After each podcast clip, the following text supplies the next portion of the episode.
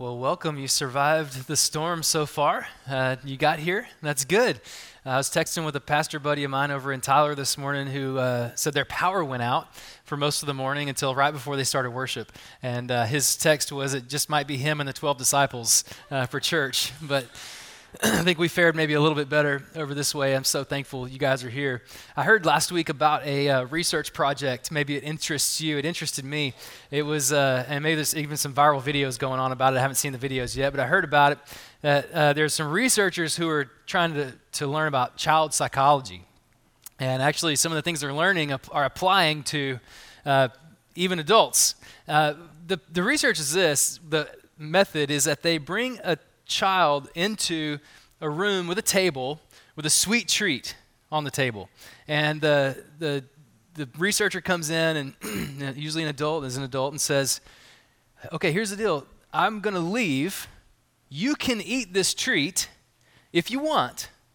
But when I come back, if you haven't eaten it, I'm going to give you 10 treats or 20 treats what would you do? I'm going to try something here. Let's just take a little survey here. If you're uh, under the age of 18 and you would eat the treat right away, just raise your hand. Let me check. Okay, you're holding out, all right? So, under the age of 18, if you are holding out for the 10, 20 treats, raise your hand. I'm looking here for some under 18 year olds over here. Some of you are opting not to participate in this study. That's okay. all right my son says he's holding out. He might, he might. What they found is that very few people hold out, very few kids. Usually, when they close the door, is when the treat gets eaten, like almost immediately. Some are able to hold out, and you see them in the videos visibly squirming, you know, looking at the treat. Should I eat it? No, I gotta wait. You know, it's very uh, visceral, visible reaction that they're having. And I think adults, if you're over the age of 60, okay, what would you do? Uh, uh, raise your hand if you're holding out for the 20 treats over the age of 60. Okay, a few of you over the age of 60. How many are going to eat it right away? Okay, you got to eat it right away. You're like, hey, you know what? You got to get it now. I'm not sure what's going to happen. you know, I'm not guaranteed another minute, right? None of us are. Okay, that's just a little fun exercise. Well, Genesis 16 uh, is about a mistake that Abram and Sarai make because short term uh, opportunities had clouded their long term judgment. They had something that they thought was right in front of them that they could take and enjoy, or at least accomplish for themselves. Uh, and it short circuited uh, God's plan for their long term blessing. This is what happens. We, we have desire that seems to cloud our judgment, and regardless of your age, we know what's true in the long run, but we have trouble making decisions because we often think about what is the here and now. What's the what matters right now? And in some cases a short-sighted decision can short circuit our lives. So, Genesis 16 is where we are in our study of Genesis, and we're picking up with our kind of main characters at this point Abram and his wife Sarai. I just want to read Genesis 16, 1 through 6 for you, and then we're going to cover the second half of the chapter at the end. so, read along with me. Genesis 16. Uh, I'll read it. You can follow along on the screen or in your Bible. It says Abram's wife Sarai had not borne any children for him, but she owned an Egyptian slave named Hagar. And Sarai said to him, Since the Lord has prevented me from bearing children, go to my slave. Perhaps through her I can build a family. And Abram agreed to what Sarai said. So Abram's wife Sarai took Hagar, her Egyptian slave, and gave her to her husband Abram as a wife for him. This happened after Abram had lived in the land of Canaan 10 years. He slept with Hagar, and she became pregnant. When she saw that she was pregnant, her mistress became contemptible to her. Then Sarai said to Abram, You are responsible for my suffering. I put my slave in your arms, and when she saw that she was pregnant, I became contemptible to her. May the Lord, Lord judge between me and you. Abram replied to Sarai, Here, your slave is in your hands. Do whatever you want with her. And Sarai mistreated her so much she ran away from her. Wow, this is story is like getting real deep real quick.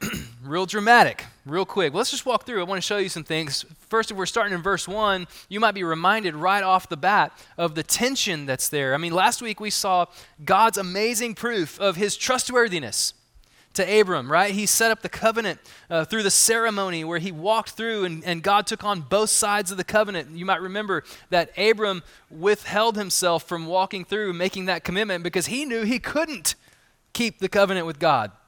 That ultimately that would mean God would have to kill him. But what God did beautifully was take on both sides of the covenant. He walked through for both parties so that if Abram failed, which yes, he would fail the covenant, God would pay the penalty himself for Abram's failure. That, I hope, sounds familiar to the gospel of Jesus Christ, which is that when we fail, and yes, we have failed God through sin, God makes the commitment, the covenant to us, and he's already done the work necessary to take on the punishment for our sin upon himself. He did that through Jesus Christ, who died on the cross for our sins so that we don't have to die for our sins. We can be welcomed into an eternal relationship with God by faith. This is the good news of Jesus, and it shows up in Genesis chapter 15 uh, as kind of a preview of that in the covenant. So God is renewing the promise that He's made to Abram to give him a, a, a huge family, to make him into a great nation, that his children, descendants would be as numerous as the stars, that He would also die peacefully at an old age, that the tension would be resolved eventually, and that his descendants would ultimately inherit the promised land. This is what God has reminded Abram of going into chapter 16, but the beginning of chapter 16 reminds us of the tension that's so thick you can cut it with a knife. Sarai is barren. All the promises of God seem to depend on her ability to have children, and she can't yet. So we know when we see this tension in Abraham's kind of up and down roller coaster faith, we got to ask the question will Abram and Sarai respond with faith or not? And if you read the second half of verse 1, you can make a pretty solid prediction that they're not going to choose faith. Do you see how the contrast set it up? Sarai was barren, but she owned a slave. That's not really how that should work. That, that sentence should play out Sarai was barren, but she trusted God. That's how it should read, but that's not what happens. So, no, they're not going to choose faith. Uh, this is a callback, by the way, this Egyptian slave, to Abram's first failure of faith in chapter 12, a few chapters back, where he left the promised land because of famine, and then ultimately to survive in Egypt, where they sought food and shelter. He offered Sarai, his wife, up so as to save his own skin, that if she's so beautiful, they're going to take her and kill me. So if I just say she's my sister and offer him offer her to someone then then maybe it'll spare my life and she ended up in pharaoh's household and then god intervenes god rescues them from this terrible situation abram even leaves egypt with great wealth monetarily uh, lots of animals and even slaves people now that he owns which by the way the bible does not condone that this is just what happens in this story so abram leaves with all this stuff among whom is presumably this woman, Hagar, who's now been living in Abram's household as a slave to Sarai for all this time.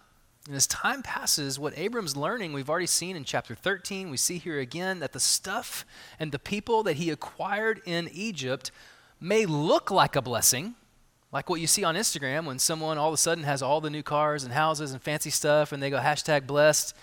It looks like a blessing, but it actually caused him great trouble. And we see this again. So here's the first warning that this text shows us is that the sinful choice may appear to have short term benefits, but always has long term costs. This is just a warning that we need to heed as we look at the story of Abram and not choosing faith. The sinful choice always appears to have short term benefits, but it always comes with long term costs. Now, in verse 2, instead of blessing God for all that he had done for Abram and Sarai to this point, everything that he had done to uphold his end of the deal, everything that he had done to rescue them from their terrible choices and point them again and again to his promise that he will fulfill, instead of blessing God for that, Sarai is blaming God for her barrenness, for her struggle, for her inability to have children up to this point, which led her to devise her own scheme to build a family. Did you see that word? Build a family? That same word came up a few chapters ago, by the way, in chapter 11, in the story of the Tower of Babel. Do you remember when the people went uh, toward Babylon uh, to the east and they uh, said, let's, let's build a city and a tower together. For what reason? But to make a name for ourselves. This is the author of Genesis in his way, uh, who's kind of like ringing the alarm bells for us as we read Sarai's story to go, oh, yeah, I remember that wasn't good for them. This is not going to be good for Sarai. She wants to make a name for herself, essentially. She wants to build her own family. What she's doing is exercising autonomy from God. She's essentially saying, I am done with God. I now want to be my own God. This is the gravity of what's happening in verse 2. So, as strange as this situation sounds to us, first of all, that she can own a slave, then, second of all, that she can offer her slave as a second wife to her husband. We get this weird triangle going on. It kind of sounds strange. It was actually a socially accepted practice uh, to perpetuate your family through a slave if you were unable to bear children. Interesting. So the question is does that make it okay? No. No, it absolutely doesn't make what they're doing okay. So Abram had heard God say that his offspring would come from his own body. That was in chapter 15, if you remember. But he and Sarai completely misconstrued this reality.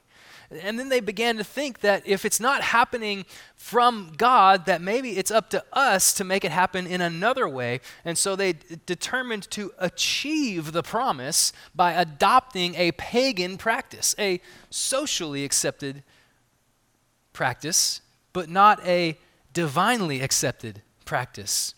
The reality, though, we got to face is that God will never compromise his precepts to bring about his promise.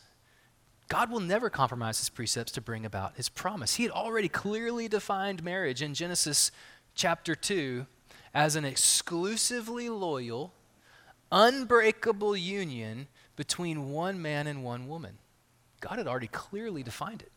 His precept was there. Abram and Sarai, this is the, the, the words that had been passed down from generation to generation.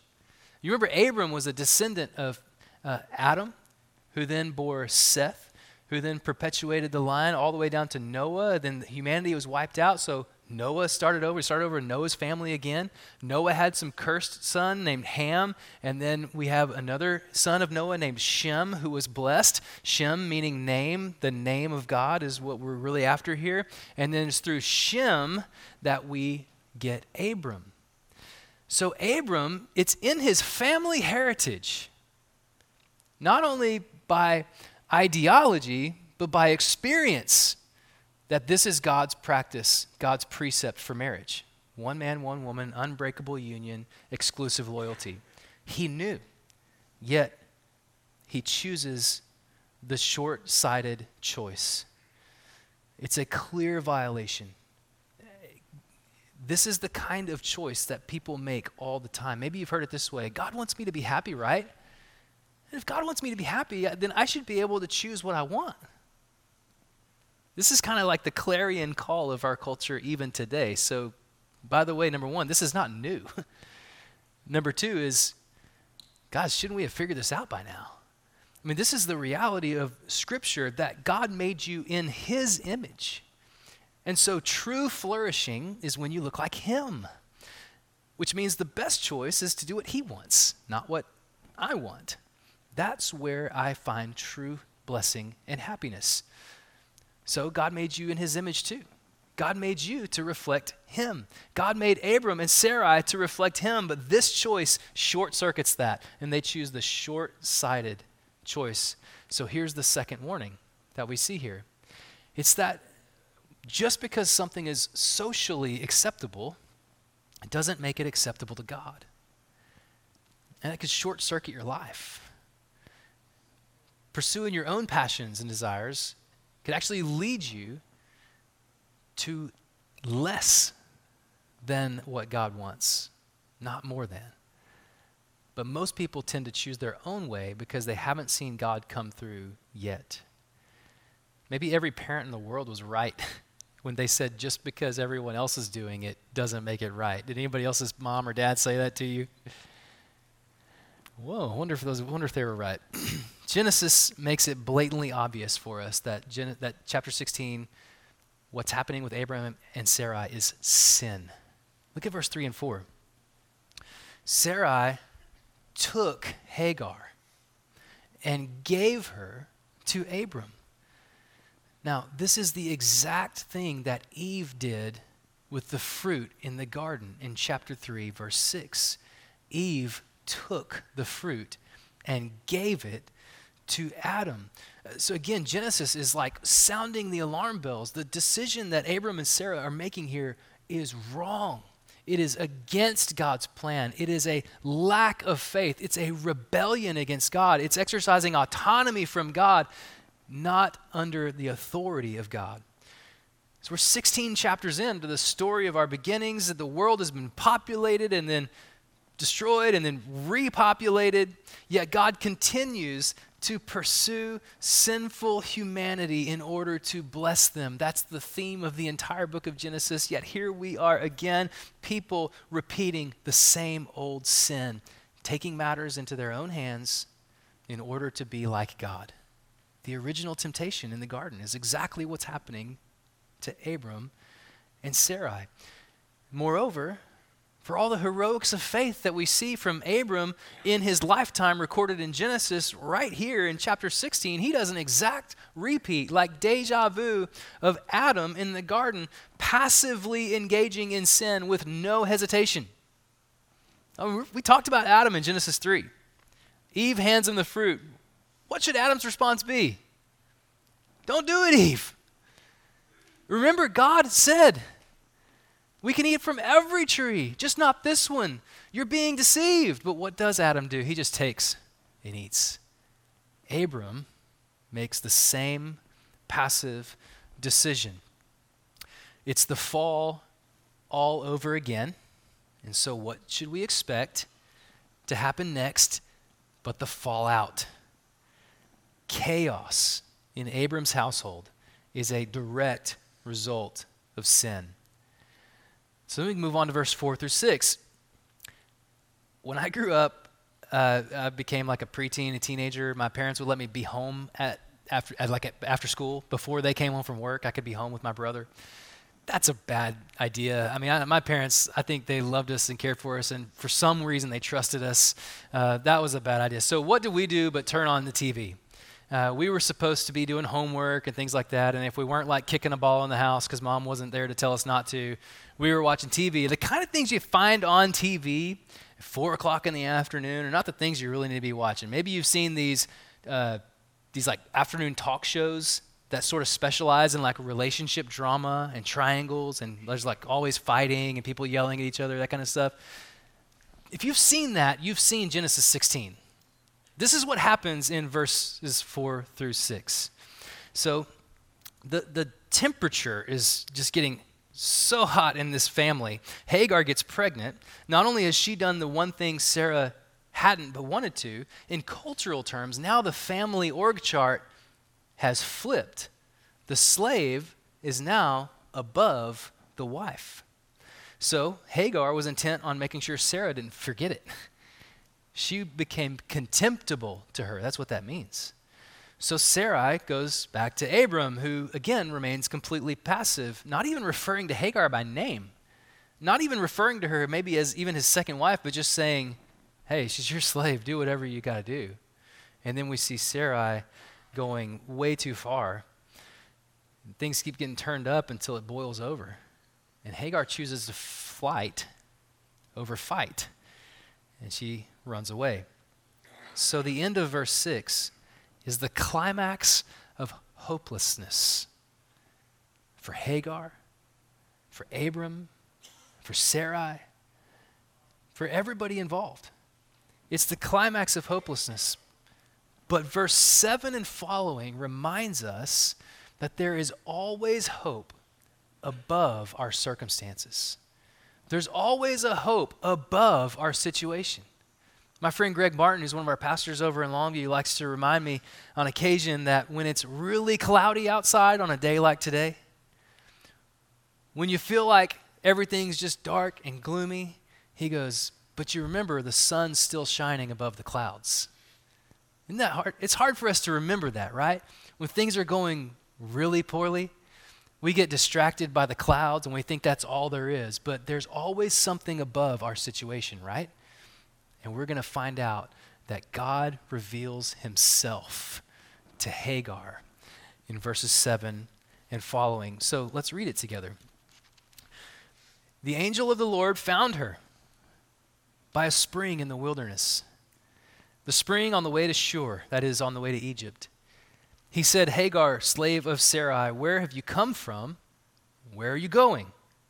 She replied, I'm running away from my mistress Sarai. And the angel of the Lord said to her, Go back to your mistress and submit to her authority. And the angel of the Lord said to her, I'll greatly multiply your offspring. There'll be too many to count. The angel of the Lord said to her, You have conceived and will have a son. You'll name him Ishmael, for the Lord has heard your cry of affliction. This man will be like a wild donkey. His hand will be against everyone, everyone's hand will be against him, and he'll settle, settle near all his relatives. So she named the Lord who spoke to her, You are El Roi for she said, In this place, have I actually seen the one who sees me? That's why the well is called Beer Lahairoi. It's between Kadesh and Bered. So Hagar gave birth to Abram's son, and Abram named his son, whom Hagar bore, Ishmael. Abram was 86 years old when Hagar bore Ishmael to him. I want you to see the heart of God in the second half of this chapter. We've already seen people, the choices they make, and the chaos that ensues when they choose to not act in faith. But I want you to see God here. Hagar was an Egyptian slave and a woman to boot in this day, she had nothing going for her. If you've ever waited till the end of a movie and you see the credits start to roll, you know when the credits start rolling, the main characters come first. Hagar would have been so far down that list that you and I would have turned off the TV a long time ago, right? She didn't matter.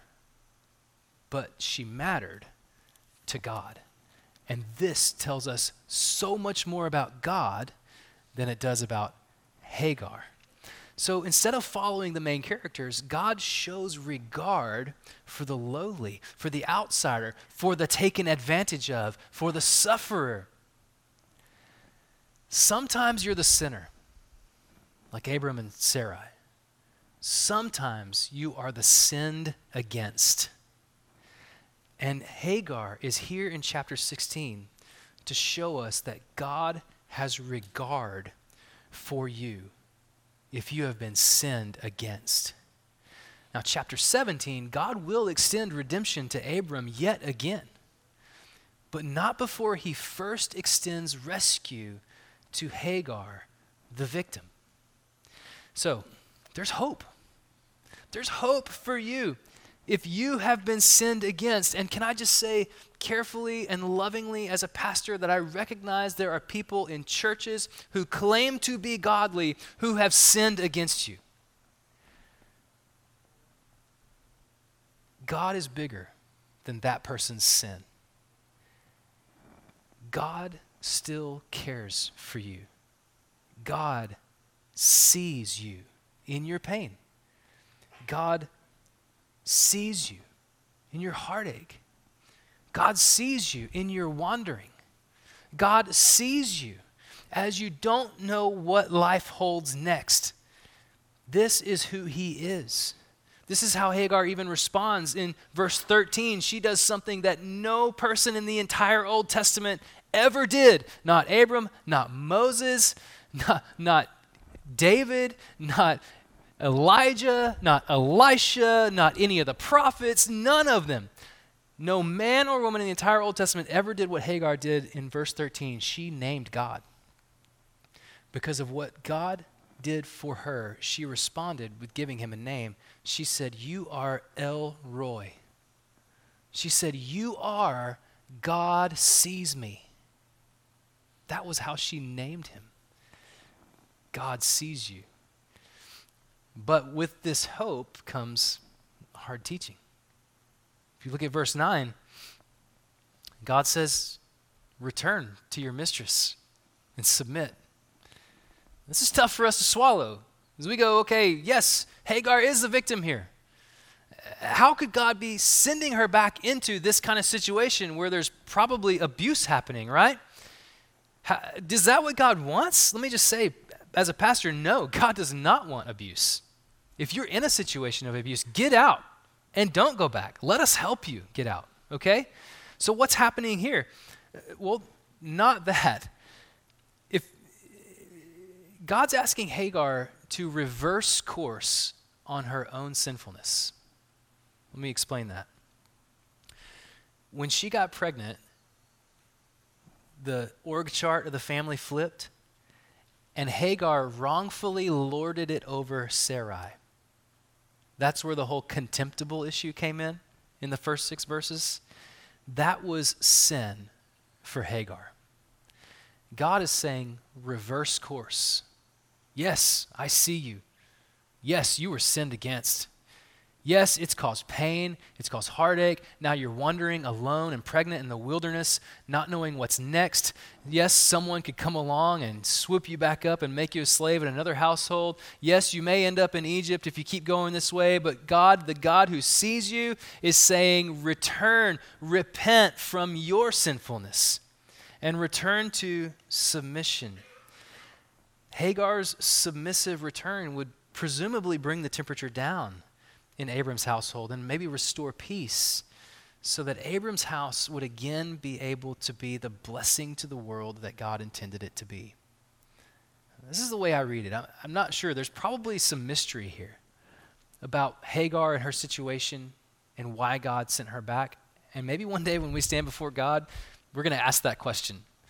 But from what I can see in the text, here's just what I want to propose that God was calling Hagar to repent from her sinfulness to restore peace in Abram's household so that Abram's household could again be restored to being a blessing to the whole world. And what this reminds us of, by the way, is that God chose to bless the whole world through Abram, through his household.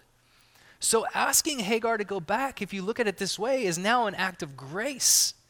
Because God is saying, return to the sphere of blessing. If the world's going to be blessed through this household, Hagar, I want you to be as close to that blessing as possible. So Hagar did what Lot refused to do. Remember Lot, Abram's nephew?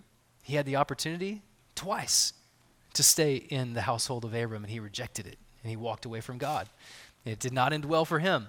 Hagar did what Sarai could not do in submitting to God in obedience. And she was blessed. Hagar obeyed and submitted and was blessed. This is the response that we ought to have from this, by the way. Because we have a God who sees, we must be people who obey. Because we have a God who sees. We must be people who obey. God sees you where you are, but God doesn't want you to stay there. If you're wandering in sin, God is calling you back to faithfulness. If you're wandering away from God, God sees you and He's saying, That's not the direction of blessing. I want you to return to faithful obedience because that is where true blessing is found. So, because God sees, we must be people who respond in faithful obedience to God. And God blessed Hagar's obedience, similarly, similarly to how he promised to bless Abram. Said she's going to have a huge family. She too won't be able to count her descendants. But this son, Ishmael, would not be a blessing to Abram or to his household. Ishmael for Abram would be a constant reminder of his lack of faith. Because that's why this situation occurred, because Abram chose the short sighted path. And short sighted faith, as we said earlier in our warning, always has long term costs. So, like we said before, the consequences of sin are far reaching. You can open your news app this morning. I already tried this. And you will see headlines today about Israel in the Gaza Strip and the war with Hamas. And this all stems from Genesis 16. All the way back. Abram's descendants, through his future son Isaac, become the Jewish people. Abram's descendants, through his son Ishmael, born to him by Hagar, become the Arab nations. And it says, like you can almost smell the conflict in uh, verse 12, where it says that Ishmael will settle near his relatives. That's what all this is about, right? Land. Whose land is this? It all goes back to Genesis 16 which is why we cannot read our Bibles through the lens of the, new, the news, but we must read our news through the lens of the Bible, okay? We've got to start here so that we can comprehend what's really happening out there, all right? So while Ishmael was always a reminder to Abram of his sin, every time Hagar spoke his name, she would be reminded of the God who saw her that he is also the God who hears her. Did you catch that? Ishmael's name means God hears because God heard her in her affliction. Hagar recognized God as the God who sees, but then God revealed himself to her as even closer than that. You know you can see from a distance, but to, cl- to hear, you got to get up close. God was that close to Hagar in her need. Well, what was revealed to Hagar by the angel of the Lord through Ishmael and through his name is actually what Abram and Sarai should have known and already been practicing that God is a God who hears.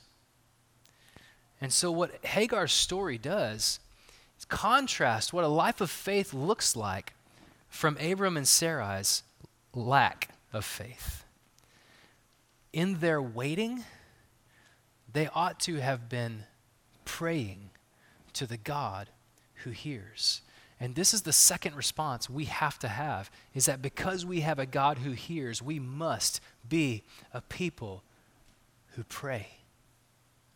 We must be a people who pray. And I want to land on this a little bit as our kind of final application for this morning, and maybe the biggest application for this morning if we don't pray, if we don't become people who pray, then we, like Sarai, will devise our own plans to build our lives and end up with more chaos and less blessing. But if we learn, like Hagar, because God hears that we can pray in every season, that we will become people who are with God and see God despite our circumstances. That we'll learn to be people who see the one who is above our situation. If we, like, pray, like Hagar, will learn to pray because we know now God hears. So, seasons of growth that are good, seasons of stagnation where you realize I just am not doing anything, seasons of sorrow, seasons of loss, seasons of confusion, seasons of celebration, whatever it is, we can be people who pray. Take the Psalms, for example. Uh, this is Jesus' prayer book, by the way. 40% of the Psalms are Psalms of sorrow or lament. 40%. Only 27% are Psalms of praise. Even less than that, only 5% of Psalms are Psalms of thanksgiving. I wonder if you were to catalog your own prayer life, how would those categories shake out for you? If you pray at meals three times a day, that's a lot of thanksgiving. How many prayers of praise? Hopefully, more. I'm curious. How many prayers of lament do you pray? How many prayers of sorrow do you pray? So I think, like Sarai and Abram, when life kind of gets on pause or we don't see God at work, we tend to go the other direction. And what God calls us to do is go deeper toward Him, to go further toward Him in prayer. And so, what Genesis 16 and the Psalms teach us about prayer is that the best time to pray is when you don't feel like it. That's the best time to pray.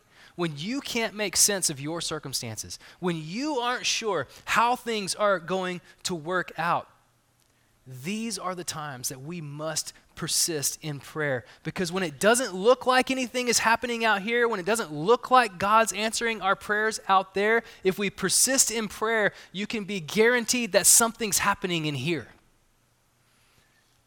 that God is doing something on the inside when we aren't sure what it looks like yet on the outside. And so we must persist in prayer. Abram and Sarai were in a season of waiting. I don't think it's any accident. There are 18 Psalms about waiting on God.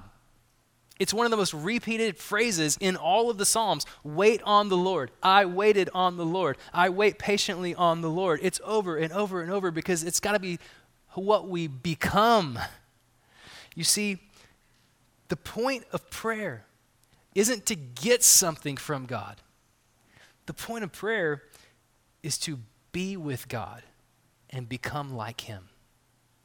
Imagine how different Genesis 16 might have been had Abram and Sarai practiced praying in their waiting.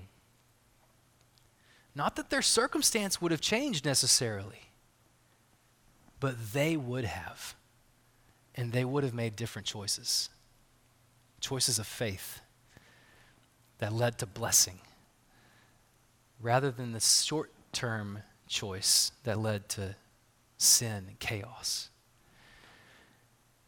So you might say, Well, Pastor, I'm not even sure. I don't even know how to pray. I mean, I barely got the mealtime prayer down. What am I supposed to do? How am I supposed to learn? Well, I love uh, what happened here, Hagar didn't really even voice words, did she? And God still heard. That is how close God is to you. A good reminder is just to take a breath in and out.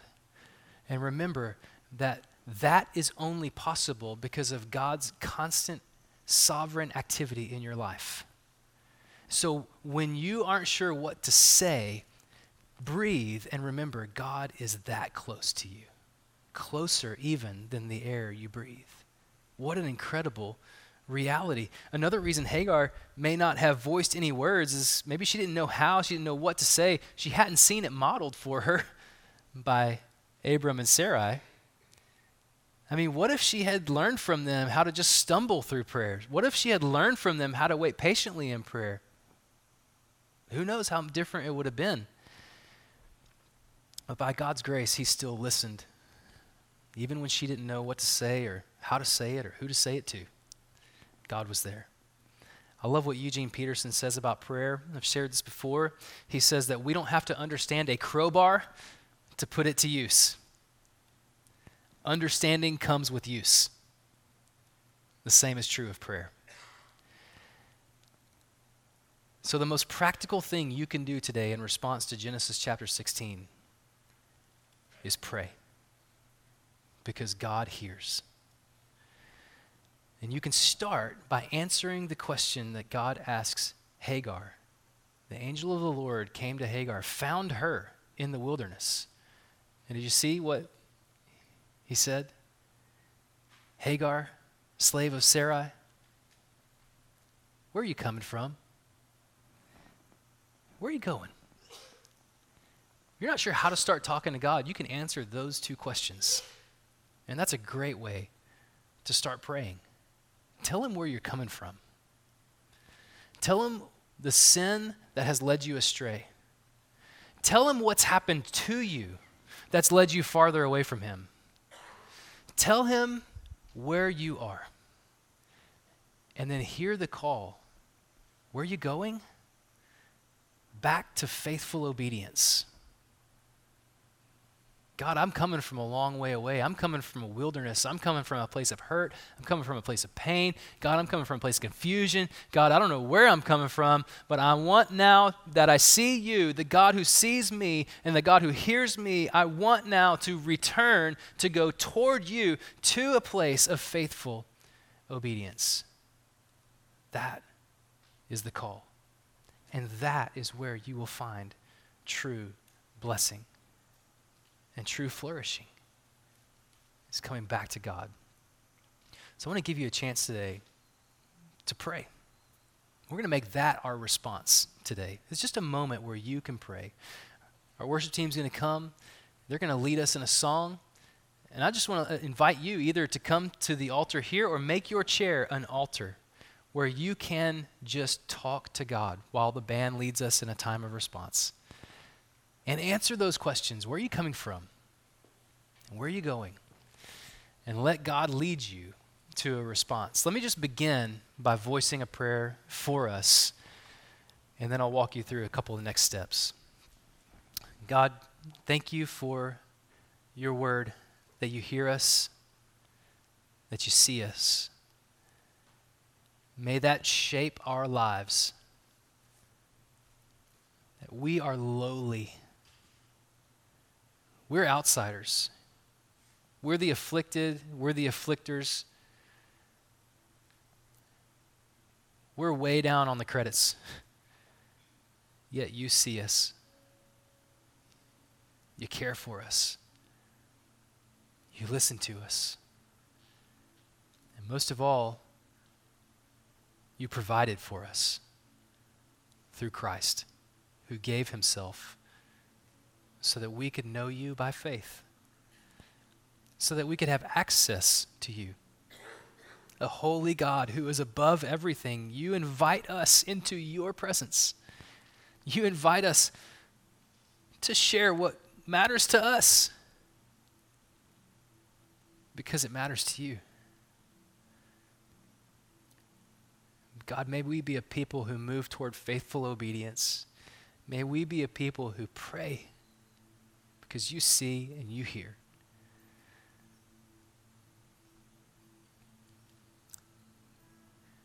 I want to just echo Psalm 17, which says that, God, when we pray, you listen. And ask you to hear the prayers of your people this morning. In Jesus' name, amen.